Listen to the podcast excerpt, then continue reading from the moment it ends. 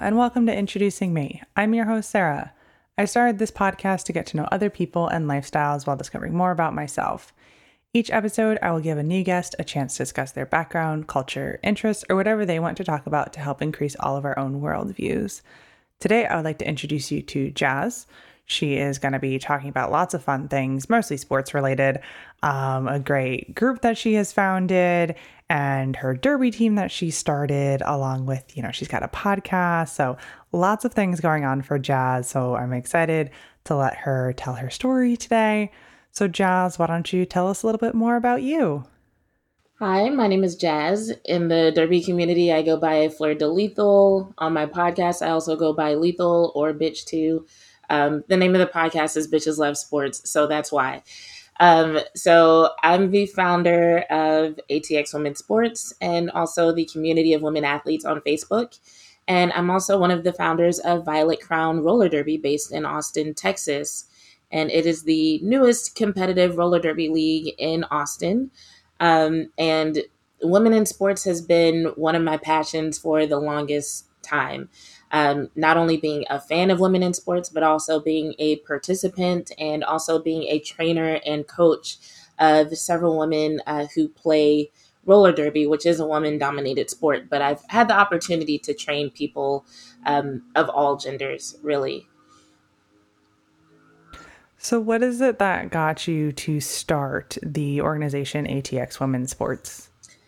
I started ATX Women's Sports because uh, I, I don't know. It, it kind of depends on where where you consider the start of it, like the idea or the actual founding of the group. So, I realized the need for basically more communication between women's sports organizations. And I also realized a need for better coverage and better marketing for women's sports organizations. So right now the group is on hiatus because a lot of women's sports were on hiatus, especially roller derby. Um, but when it comes back, one of the things that I started right before the pandemic, and one of the things that I am going to make one of my first initiatives once the group becomes active again, um, is to create a calendar so that we can all be aware of our events. And that was just because, like, it just really started to feel like not only was there not enough coverage, but getting coverage was actually difficult. Like going to news organizations and saying, hey, this is an event that's happening. This is why it's important in our sport. You know, please let the community know about it. And then they would just be like, mm, no. Um, and and it happened on so many levels. I remember even uh, talking to a reporter who wanted to talk about junior roller derby, which at the time when that person reached out, junior roller derby was not active, but women's roller derby was. And they were so interested in junior roller derby and what it was doing for the kids who were playing. And then when I said, well, hey, women's roller derby is active right now. We have a game coming up in a few weeks. And a lot of what you're talking about, some of those, you know, positive life impacts, these women experience those things too. And he was just like, no. Like and I was and that was my first realization that that I was like, wow, like people really just don't want to cover women's sports for some reason. It's like once you turn 18 and you're an athlete as a woman, people are just like, nah, don't care. Um, and so my thought was if we could start with generating more excitement within our own community of women athletes by telling each other about what we're doing, then maybe that excitement and that enthusiasm would leak out to the rest of the community and create more of a buzz about what we're doing and help increase the fan base for the women's sports organizations in Austin overall. Because we have some really high performing women athletes who are accomplishing great things, who have, you know, organizations and teams that are practically dynasties that people just don't know about. Like the Texecutioners, who are the travel team for Texas Roller Girls, they literally were ranked top 10 in the world since the inception of the sport. The sport of flat track roller derby was invented here in Austin, which a lot of people don't know. And even once we started spreading the sport around the world, uh, the Texecutioners remained as one of the top organizations um, competition wise for years, for over 15 years. Um, and then you have teams like the Austin Outlaws, which is one of the women's contact football team uh, teams that has been around for 25 years. Um, the Valkyries, the rugby team, I don't know how long they've been around, but you know, I follow their Facebook here and there and I see that they win a lot of games and you know, when it comes to sports, people are like, "Oh, we like supporting winning teams." You know, we like supporting teams that are seeing success. And uh, I'm like, "Well, this team is seeing success. They're winning, they're performing, they're respected in their sports by other teams who play against them." But the people in their own community are just like, "We don't know who you are and we don't care." And so I know in the derby community, the accomplishments of some of these other women's sports was like little known. And so I was just like, well, you know, if we want to get enthusiasm and awareness from the community, maybe we should start with each other. And so that was kind of the goal, just to have everything in one place where people could go to one source and see, okay, this is what's happening in women's sports in Austin. And these are the cool things that these women are accomplishing. Um, and then I also plan to put a little bit of money behind it. I know sometimes when it comes to marketing, that's not the number one priority as far as far as investment of funds. And so I was like, you know, if I create a group and they're posting this group related to what these organizations are doing, it wouldn't be too much for me to take a few bucks here and there to um, help sponsor those posts among uh, Facebook users in the Austin community. So that's kind of like a phase two thing. Right. And as you explained it, like it's so important. Um, you know, the market's there, grow the market, grow the audience. So have you always been involved with sports? I have been for a long time, but I wouldn't say always. I honestly don't understand where my involvement came from because the people in my family, they're not big into sports. Um, my dad was a musician, and so music was a really big thing among me and my siblings. And I do know how to play some instruments, and I was in the band. Um, but outside of marching band, when I was in college, I, I tried out for the rugby team. Something just pulled me in that direction. And honestly, I wasn't very good. Um, and it, but it might be for the best that I figured that out because then by the time I got to roller derby and it took me a while to pick up on some things and develop athletically, it wasn't really a surprise to me. But what really helped with roller derby was that there wasn't like this finite amount of time to get it. With rugby, you have a certain amount of time to learn the sport and then you have a tryout and then you either make the team or you don't. And then if you do you either you get so much playing time based on your skill which you know if you've ever played a sport you know that playing time kind of helps you develop. Um, but if you don't make the team for some reason or you don't get that playing time it's just kind of like oh well it is what it is. This is the season. This is your time to try out whatever. Whereas in roller derby it's like even if you don't make a competitive team, you can keep coming to practice and keep getting better. You can practice on your own, um, get people together to practice with you. And there's just a lot more time and a lot more opportunities to kind of figure out your learning style and get better.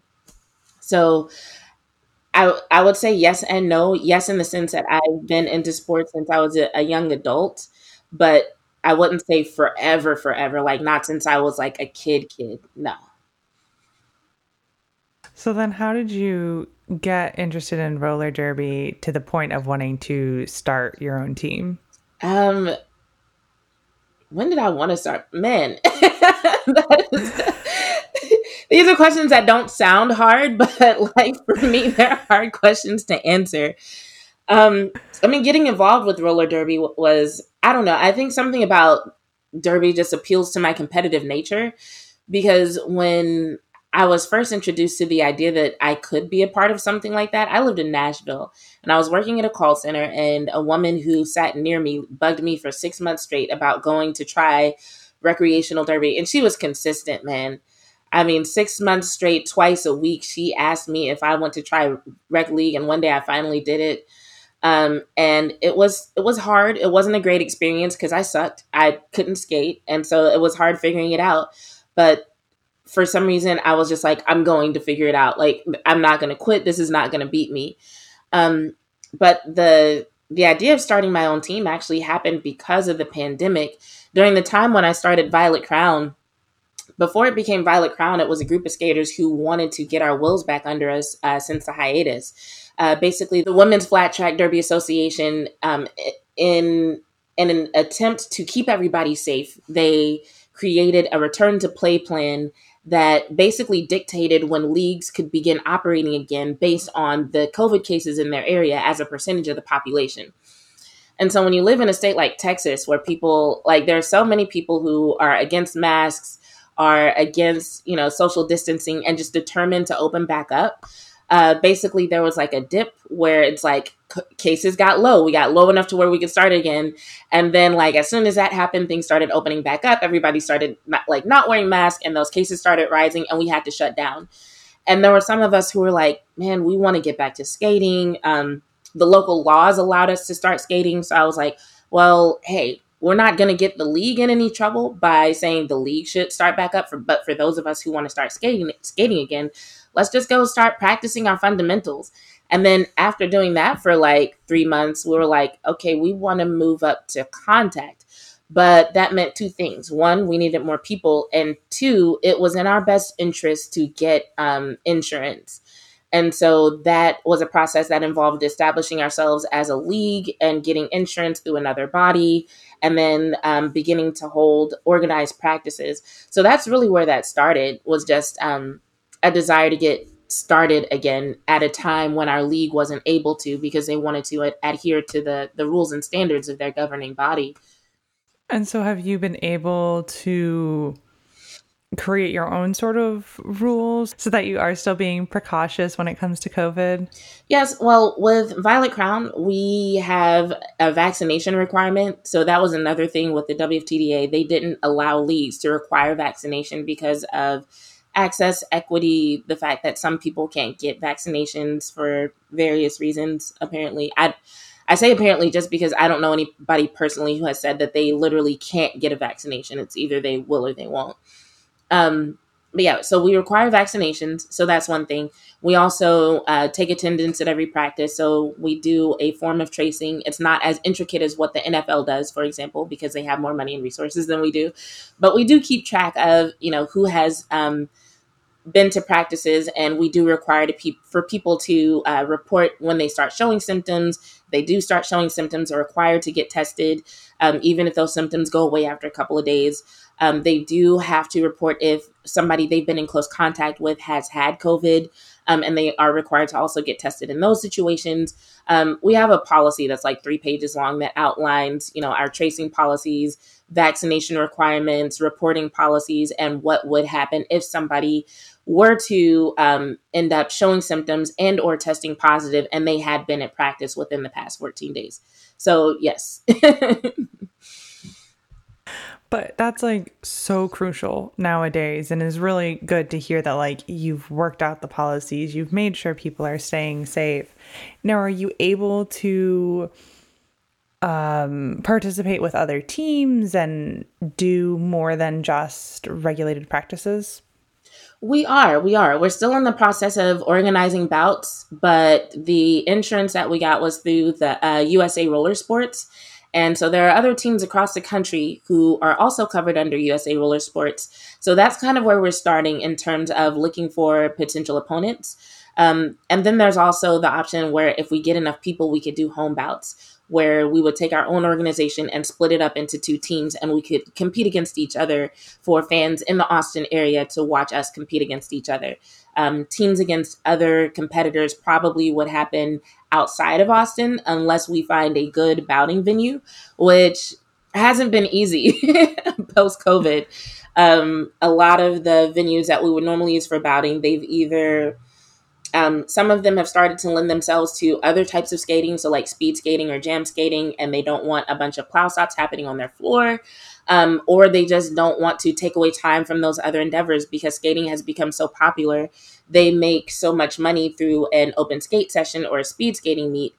They might actually lose money by shutting down, you know, even even by allowing spectators. It's just kind of unknown how big a derby audience would be right now. Um, another place their landlord literally cut their space in half, so it's just not big enough to hold bouts. Um, another place now they only do volleyball. I like their floor didn't really lend itself to derby in the first place, but you know we just don't have an agreement with them anymore. Basically, all the places where we used to hold bouts are no longer available, so we'd have to find a place. But um, yeah, we we could compete. We we are open to that, and we have been skating long enough to where we're about ready. So Great. So then what have you been able to do in terms of like where have you been practicing? Well, we've been practicing at um, a park we call BART. I think the full name is like Bartholomew District Park. Um, it's in the Mueller area, and there is a flat space where there's uh, years ago they actually painted the lines for a flat track on the surface. Um, and it's a space where a lot of skaters go these days. I don't know what made skating so popular, but it is now. I think I think it's I think it was TikTok or something. Um, but there's a, a, track that is painted on the ground, so it's really convenient because we have that there. Um, it is also used by a couple of other local derby leagues, and so we tried to reserve time just like those leagues did, but the city was basically like, other leagues already have time reserved, and we can't block off all the time to make it not available to the public. So you'll just, you know, be able to go by the first come first serve rules that the rest of the public does and yeah, so we're like, oh, okay. I guess we're just not high enough on the Derby totem pole for the city yet, I guess. Well, and it sounds like there is a lot of opportunity for Derby in Austin. I mean, like Austin's a very big city, of course. So is it is there high demand? I wouldn't say there's high demand, not yet anyway. Once all the leagues are active again and hold tryouts, we'll see. I hope there is because each league it brings something different to the table right now. So the reason why I say I hope there's high demand is because that would mean that there are people who are looking for different styles of derby and different cultures of organization. And that's great, you know. Um, but right now, each league, our membership is actually lower than it was before the pandemic. So every league is trying to um, get their numbers back up. So we'll see. We'll find out in 2022. Are the other leagues at any point like has there been changes in protocol because of covid because like the original thought was i mean i think we all started the pandemic of like we're going to beat this. It's going to, you know, not last super long. So when you had really restrictive, like return to play, it'd be like, oh, well, of course we'll get there. And now cases keep going back up and things are constantly being changed. Uh, yeah, so protocol has changed. Um, you know, the, the return to play plan that, for example, kept Texas roller girls from practicing for months, that has been adjusted. So uh, starting October 1st, all leagues under the WFTDA were able to basically set their own rules for how to move forward um, from that date. And so right now, Texas is still in the point of um, reorganizing itself so that it can bring in new members and actually start practices with the current members. Um, one of the other leagues is Austin Anarchy. They are a men's roller derby association league. Um, and even though it's called the Men's Roller Derby Association, they are actually open gender. Uh, and so they have their own set of rules, which I'm less familiar with since i am not a member of that league right now. Um, and with Violet Crown, the the body that provides our insurance USARS, they just are a little bit more hands off in terms of what you do in regards to handling the pandemic or anything post pandemic. Um, so right now, not only are people dealing with changes in protocol, but just trying to figure out who's actually coming back, who's going to be involved, and in what capacity they're going to be involved is kind of determining how often they're going to practice and if and when they'll hold bouts and if and when they'll hold practices or tryouts and things of that nature. So, yeah, there are a lot of changes happening for the established organizations in Austin.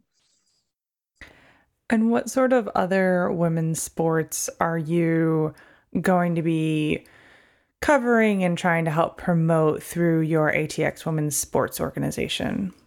Well, pre-pandemic, the ones that I was most interested in, um, in addition to roller derby, were uh, rugby, soccer, and contact football.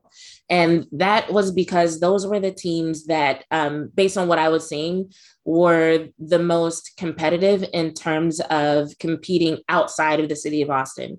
So there are a ton of rec leagues where uh, people will compete against each other here in the city. But um, basically, because of our small staff, we don't have like a whole room of writers to create posts and keep track of everything.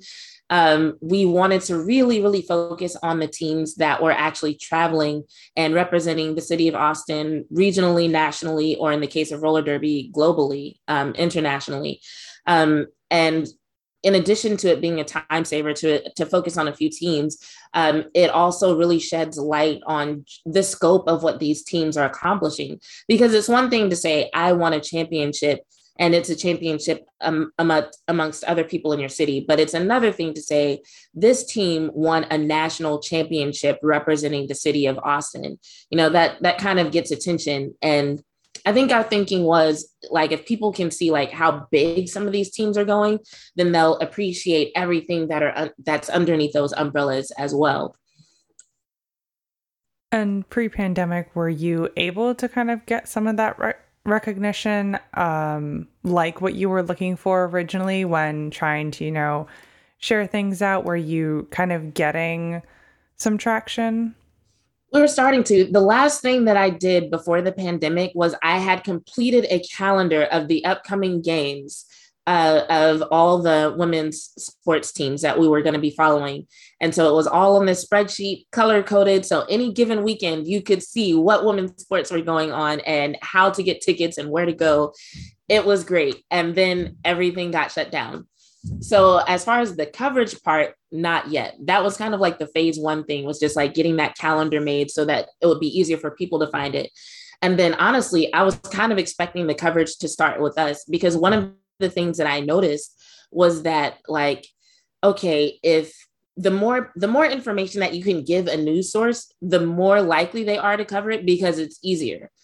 Right. So I was like, well, if we start by creating our own website and we just put these stories on the website and get people to share them, if it's a good quality website, most places won't be able to tell the difference between this is an organization sharing news about itself versus this is an organization sharing news that the community is interested in. All they see is, oh, this is a post, it's a link to a website. And when I go to this website, it's a good website, and there's this article. This is cool. And if enough people share it, news organizations might be like, well, this is something the community seems interested in. So instead of one team sending one press release to a news organization, you're able to put something on a social media platform and these news organizations can see like oh this is getting a lot of likes. Maybe we should pay more attention to this soccer team or should pay attention to this roller derby team. And so that was the whole idea. So one thing that I can say is once we do become active in January, like, yes, there will be more coverage because we will be covering it. and is that the plan to kind of restart things up with that in January? Yes, that is the plan to restart things with us doing our own coverage. And actually, and you know, this is um this is an exclusive uh, for you. One of the things that we're going to work on we kind of we have to kind of figure out how exactly to make it work in a way that makes sense. But what we want to do is basically create a forum so that if a team has a story that they want want told whether it's an upcoming game whether whether it's an important win or somebody on their team is doing something cool in the community that they want people to know about they can basically fill out a form so that we can add that story to our website and let that be one of the public stories that we then la- later share as a post. Because what that does is instead of um, relying on our small group of people to write everything, people from these teams can basically write the stories themselves and it goes on a website, um, it goes on a blog, and then it will be shared to social media with them just having to create a headline and giving a quick summary. And so, how do you juggle all of this? Do you have an additional, like, full time job outside of sports? I do. I'm a personal trainer. So, one of the great things about that is that um, it makes my schedule a little bit more flexible than the average person. I'm able to determine which hours I work.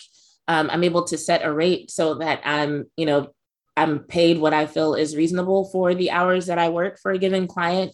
Um, and during the hours that I am not working, like right now, for example, I'm not obligated to sit in a cubicle and pretend like I'm working.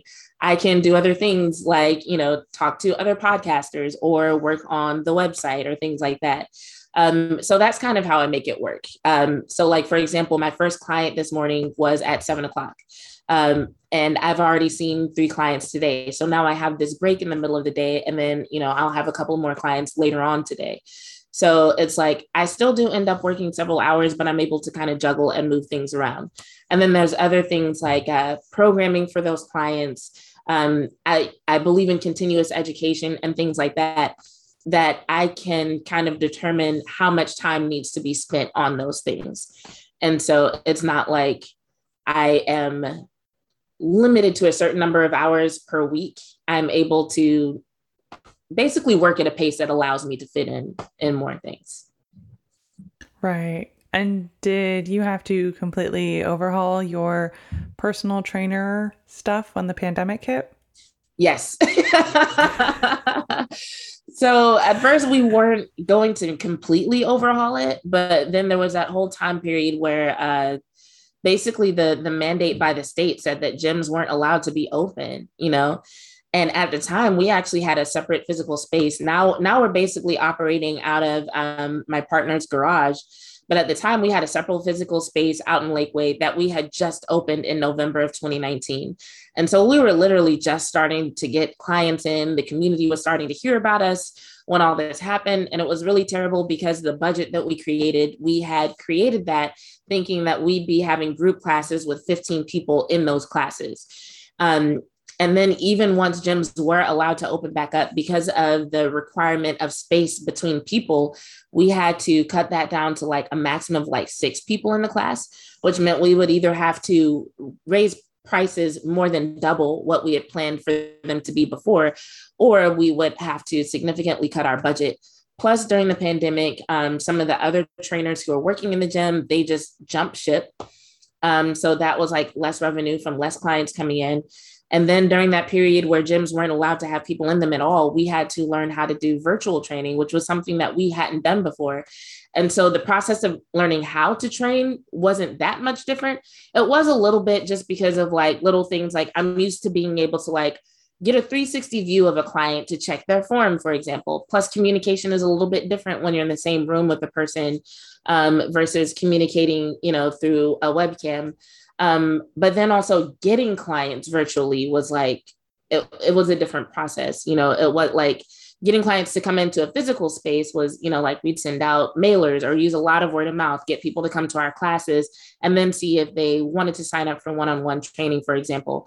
But then trying to get virtual clients at a time when everybody was doing it was just it was a whole thing. We had to like go through classes to figure out how to get clients, which cost us more money it was a mess. I I was not a fan, but I'm I'm glad that I have that ability now because there are some people who still don't want to come to a, a physical gym. There are some people who I learned never liked going into the gym and they were always more of a fan of virtual training, but now they have more options. So um, it's a good thing that we went through it. It was not fun to go through, but um, it's given us more options to offer clients. Um, it's allowed me to put a few more tools in my tool belt. So I'm like, hey, you know, make the best of it, I guess. Right. You got to make the best of what's thrown at you. Yeah, exactly. And so, do you want to talk a little bit about your podcast? Sure. So, my podcast is called Bitches Love Sports, and it is hosted by three roller derby athletes. And between the three of us, we bring the perspectives of competitive athletes, coaches, trainers, educators, um, and people who have worked um, on the business side of things in the sports world in some capacity. So, no, roller derby isn't on the same level as you know a professional basketball team or professional soccer team but there are some things that we deal with that give us a peek into what some of the decision makers sometimes have to deal with due to the nature of our sport and the fact that a lot of athletes also have to operate the organizations that we skate for. Um, and so we bring all those perspectives to the podcast and we talk about sports uh, through the lens that we like to view it. Um, you know, one of those things uh, being that we get to talk about women's sports a lot more, which is really good. Uh, one of the things that we talk about is is how many other things are covered on mainstream sports talk besides women's sports. Like um, a lot of mainstream pundits would literally rather debate made up scenarios about men's sports than to talk about what's actually happening happening in women's sports, which is interesting. Um, but also, one thing that we realize is that, like in the sports world, um, as it is in other male dominated uh, hobbies like you know anime comics stuff like that there's a lot of gatekeeping in the sports world and so among our listeners, we like to create a space where it's like you can be a fan in whatever style you want to be a fan. So that's one thing that you'll hear a lot on our podcast. It's like if you were to go to like a sports bar or talk to sports with a bunch of um, cisgender heterosexual men, if you were to start talking about how hot some of the guys are, for example, one, they immediately start to protest, like, oh my God, we don't want to hear this. Two, pretty much any opinion you have about the game after that, they would automatically dismiss. Like, because if you assume that the player that, uh, or that the team that your favorite player plays for is going to win, they're going to assume that you're not basing that on any actual analysis of the game. They're going to think you're saying that because they're hot. Whereas we're like, no, we can, you know, find these players attractive. We can also look at the game objectively. We can also bring our experience as athletes to some of the things that are happening during the game and also outside of the game. Like sometimes we'll do an analysis of an interview or the way a coach is approaching their team just to compare it to our experience with a good or a bad coach and and what that might look like and how that might impact the team. Um, so I really like the the podcast for that reason. I know, I don't know if it's kind of like a a bit much to say I like my own podcast. Of course I do. But I guess it's better to say that's something that I'm proud of about the podcast is that we bring so many different perspectives and we talk about the sports world from more than one perspective. It's like we don't feel obligated to be one thing or another because like most women, we are multiple things. It's like, yeah, sometimes we'll have an interview with a guest and it'll be very um how can i say it so sometimes it almost turns into like a cultural analysis you know where, where we'll get into some deep topics regarding uh, trends that we're seeing in society or especially whenever we're talking about things like uh, the recent changes to the international olympic committee's regulations for trans athletes you know. Those are some very deep topics that we take seriously. And other times we're debating who's hotter between CeeDee Lamb and odell beckham jr you know but from our perspective as a fan you don't have to be one way or another. You know all those conversations are important. So we bring it all to the table. Right. So why did you um, and the other hosts decide to start the podcast? Um initially it was just for fun. I i, I don't know. It, it was an idea from another friend of mine honestly a guy friend. Um, and i was talking to him about a game that was happening and it's like I literally I was I was talking about the game specifically and I wish I remembered which game or who I was talking about but I was like breaking down some of the stats from the game and then I was like so and so, you know, he scored this many points, but he only played this many minutes. And and then I was like, oh, and he's so hot, like or something like that. I just like randomly threw that in there, and he was like, I think it's so funny how you'll go from like really breaking down stats and what happened during the game, but then you always get distracted by like how hot some of these guys are. Um, and he was like, that's hilarious. You should, you know, start making like Facebook videos or something. It was something like that. And then I was like, is that really funny? And he's like, it would probably be funnier to other people, but yes, it's funny. and so like I hit up one of my friends. I was like, "Hey, do you want to start this podcast where we talk about spot where we talk about sports through this lens?" And she was like, "Sure." And we hit up another friend um, and it just kind of went from there so it was like initially we were like oh we'll just do it for fun we'll do a couple of episodes per month and then before we knew it we were doing like multiple episodes per week um, because we'd literally be like at the time the NBA playoffs were happening and we'd be sitting there texting about like the playoffs and we'd be like, oh, we should record an episode about this. It's like, okay, when are you free? Like we had no schedule. It was just like, oh, this game happened. Let's talk about it in front of a mic. Um, and that's how it went. And then we started getting feedback from people that they actually really liked it. And we were like, oh, wow, people are actually listening to this. that's so crazy. And so then the Olympics happened, which, like, normally during the summer, the sports news cycle would be very slow. But between the NBA playoffs um, and the WNBA playoffs getting a little bit more attention, or actually the WNBA playoffs hadn't happened. It was the uh, WNBA All Star Weekend and their regular season. Those things were getting more attention, along with the Commissioner's Cup, Cup. and then um, Olympics on top of that. It just gave us a lot of material to talk about on the podcast, so it was easy to like really keep it going during those initial weeks. And do you find that it's still easy to keep it going? Oh yeah. Um, especially this time of year. Like for one thing, sports itself is on a 24 hour news cycle. Like I have a few sports apps that I get notifications for. And the other day I was getting my nails done and it's like the the headlines started coming through about the changes that the NFL was making due to COVID and stuff that was happening with Urban Meyer and stuff that was happening with different basketball teams. And it's just like it's practically constant and so this time of year, you've got the NFL playoffs that are about to happen. Um, the WNBA just did their draft lottery. The basketball season just started, and like Christmas Day for the NBA is a really big deal. Um, and then you've got um, women's volleyball has been getting more coverage on ESPN for some reason. Um, and there have been some pretty major headlines with women's soccer.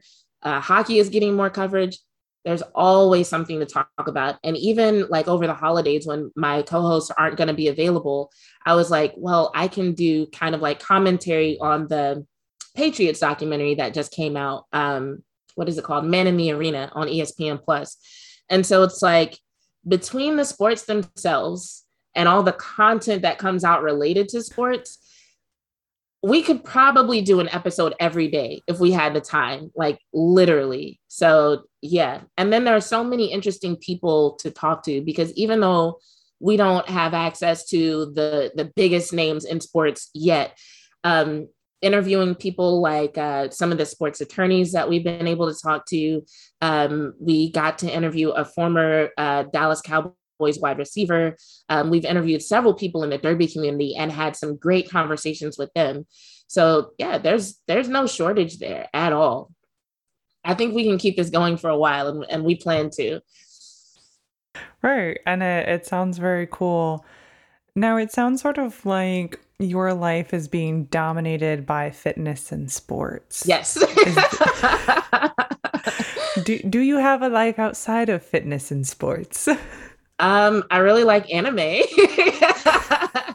I like anime and Marvel movies. So if I'm not watching sports, I'm probably watching anime or or some Marvel movie or some other thing on Netflix that involves magic or witches or monsters or aliens. Usually magic and monsters is, is usually the thing.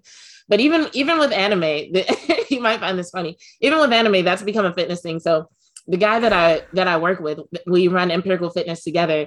Um, he created a group uh, last year called Nerds Who Lift Weights, and so one of the things that we've been uh, doing uh, at the end of the at the end of 2021, I think we're going to um, Ikkicon, which is a convention here in Austin, luckily, so we don't have to travel too far. That's going to run December 31st through January 2nd, and I think that's going to be our third or fourth convention but basically, we've been running this panel for nerds who lift weights um, because we noticed that fitness influencers kind of started to target anime fans with like these anime themed workouts that were just ineffective. And there are some people who are like so into cosplay that they really want to look the part. And so, especially whenever it comes to like the protagonists in a lot of these series, that means looking really, really fit. So, we were like, what if we did a panel teaching people the actual principles that they need to get fit and not like this fitness propaganda that's being peddled to them by these fitness influencers. So, even with my love for anime, it's like fitness has started to like leak in there a little bit but yeah, I do have I do have a life, a little bit of one outside of fitness and sports, and it involves anime and uh, superheroes, my other loves. that is great. Um, now, because we're recording this uh, in December before the Christmas holiday, a Marvel movie just came out. Yes. Have you had the chance to see it? Spider Man? Because mm-hmm. Hawkeye also came out and nobody's talking about it. Right. but yes, I, I actually saw it last night um, and it lived up to the hype. I was seeing a lot of the posts from people who luckily did not spoil it. I'm very proud of the Marvel fans who are on my timeline for not spoiling anything, but I saw it and I was like, wow, that was extremely well done. I expected a good movie from Marvel. Um, but that was even better than than what I expected, and I can't wait until uh, the next one comes out. And so then, what about Hawkeye? Because it is, as you said, you know, not getting hype. I haven't seen it yet. I haven't seen it yet, but I plan to. So, like, Cinemark sent me this thing, and they were like, "You can be a platinum member in 2022 if you go see six more movies in 2021." And so I, when I got that email, there's like three weeks left in December. So I was like, I can do it. I think I can do it. That's the plan. Just get six more movies out before the end of the year. Now I only need four more. I I've got it. I've got it. Four more in in 13 days. I'm on it. That's great. I'm not sure I specifically have any more questions for you. Is there anything else that you would like to share with the listeners about you personally, the things you advocate for? Kind of the floor is yours. Um, sure. I guess I'll wrap up by saying I don't know when this is coming out or like where most of the audience is located. But um, if you follow me on Instagram, you can find me at Fleur de Lethal on Instagram. So that's F L E U R D E L E T H A L. Um, or the podcast, which is Bitches Love Sports, but there's a number one in place of the I because Instagram doesn't let you put the word bitch in your handle. Um, we are actually launching a group this week called the BLS Community.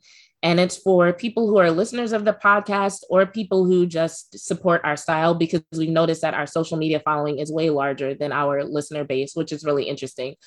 I, I don't know how that happened actually, but um, it's basically going to be a community for people who want to um, be able to talk about sports with other people without the gatekeeping, without the judgment, without the mansplaining. So right now it is going to be limited to people whose pronouns are limited to she, her, they, and them.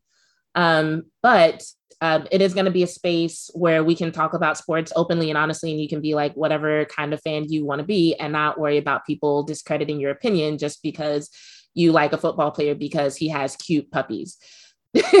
Micah Parsons posted a, an Instagram story of his puppies today, and I was just like, oh my God, they're so cute. Um, so that's why I thought about that. So look for the BLS community. If you can't find it, if you're following um, either of those accounts on Instagram, we're going to post about it.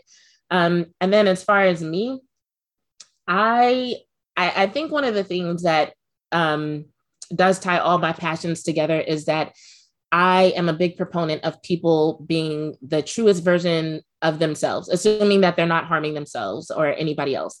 I think that's why I love nerd shit. I love anime shit. I love the derby community because I think what uh, appeals to me about those communities is just the space that people have to represent themselves in the way that they want to present themselves. And it might sound like something small to a person who's never struggled with presenting themselves in, in like basically make, making their outside match their inside um, or presenting themselves the way they see themselves versus the way they think people want to see them. Because even with fitness, that's my thing. I have some clients who are women who um, it's just it's just really upsetting what diet culture has done to women's relationship with food and with their weight and with fitness in general. And I'll have women who will be like, I, you know, after after a while when they get more comfortable, they might say something like, I want to feel sexier. Is that okay? I think I want to lose weight, but that feels weird. It's almost like they're like, I I want to have a different body type than what I have, but I'm afraid to say that because I think it'll make me sound shallow or conceited or I shouldn't want to be sexy because I want my boyfriend to think I'm sexy. It's wrong to do that for a man, right? I'm like it's your relationship. Like, you know, if you want to be sexy and you feel like having abs or, you know, a more toned butt will do that for you, like do it you know because if you don't do it because somebody else said so either way you're doing something because somebody said so. So like figure out what what would make you the happiest you know what i'm saying? And so it's just like there's something about finding that version of yourself and giving yourself permission to access that that just unlocks a whole different area of life for people that i wish everybody had access to like it really makes a difference not only in how you see yourself it makes a difference in how you interact with other people. It makes a difference in how you approach what you do for a living how you approach your hobbies. It can really improve your relationships with the people around you whether that's you know your partner your spouse your coworkers your kids. Once you give yourself permission to be who you want to be it's literally life changing I think that's why one of the most important rituals to a lot of people in, in roller derby is giving yourself a derby name because now it's like not only have you unlocked that athlete inside of you at whichever level it might be, it's like now you've also named yourself. You've named that identity that you've discovered, you know, and that's a really um, that's a really important process for a lot of people. So I think that's just like my last final thing is just that if, if that's something that you've been struggling with for a while, of giving yourself permission to be that person that you want to be, to pursue those interests that you have, or to, you know, change your body composition in the way that you want to, like give yourself permission. Find a community that supports that. Um, and, and as long as you're not hurting yourself or anyone else, like go for it and see where that path leads you. And it usually leads to a really awesome place. I love it. That was some great words there. Now, at the end of every episode, I do ask a random question that's something a little bit fun and different. So, my question for you is What is the best way to relax? What is the best way to relax? Oh, that's a hard question. I don't do a lot of relaxing. surprise, surprise. Um, honestly, I think I think the best way to relax is one to just start by understanding what the reality of your situation is. And i say that because usually if we aren't relaxed it's because there's some something that's stopping us. And a lot of times those things that stop us from relaxing are things that um we've attached a lot of weight to.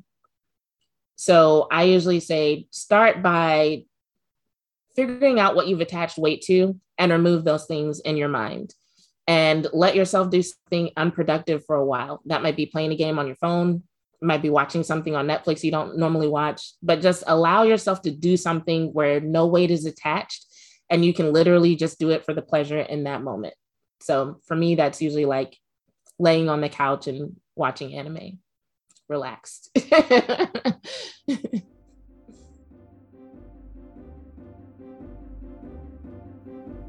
All right, that brings this episode to a close, and hopefully, we made it through all of our technical difficulties that we were having earlier. So, I'm so thankful uh, that we have had some good conversations here with Jazz.